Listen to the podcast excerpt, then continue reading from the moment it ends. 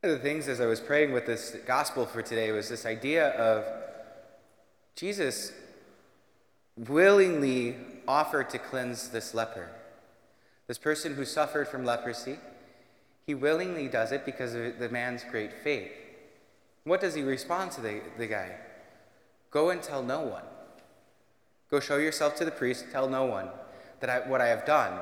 He wasn't yet necessarily ready to reveal his public ministry. Jesus, knowing that he was God, knew that he was going to do it, right? He knew that this guy was going to go and spread the great news because he was overjoyed with this fact that he's been healed of this thing that prevented him from interacting with people in society. The thing that struck me was the idea of Jesus says, Tell no one. Jesus didn't want to do the miracle, he didn't want to save or cleanse this person to become popular, right?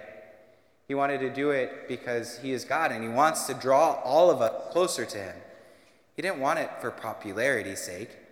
He didn't want to be the most popular person. He wanted to allow people to come to him out of faith, out of love, out of an innocence of heart. That idea of drawing those people in, not because of popularity's sake, not because he wanted to show the world, hey, look at me, I'm Jesus, I'm the Messiah.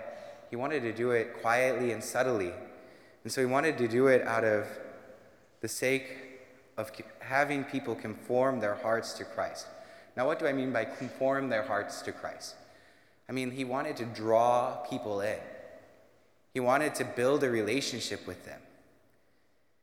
He wanted to do it out of their faith, out of love.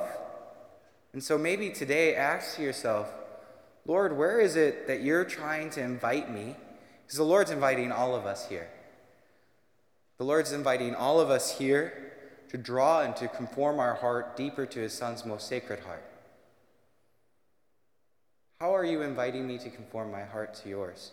Where is it that I may have anxiety because of school?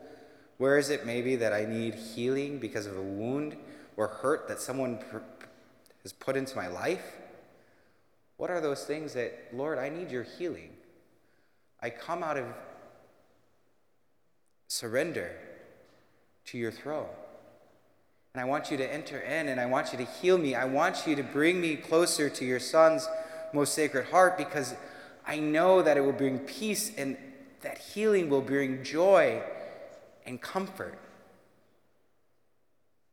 So, how can we conform? How can we surrender today even more deeply to our Lord? Not out of popularity's sake, but out of that innocent relationship, that innocent friendship that we all so desire to have, to be in relationship with the Lord, to be in relationship with another. Let us stand now and bring our prayers and petitions before our Heavenly Father.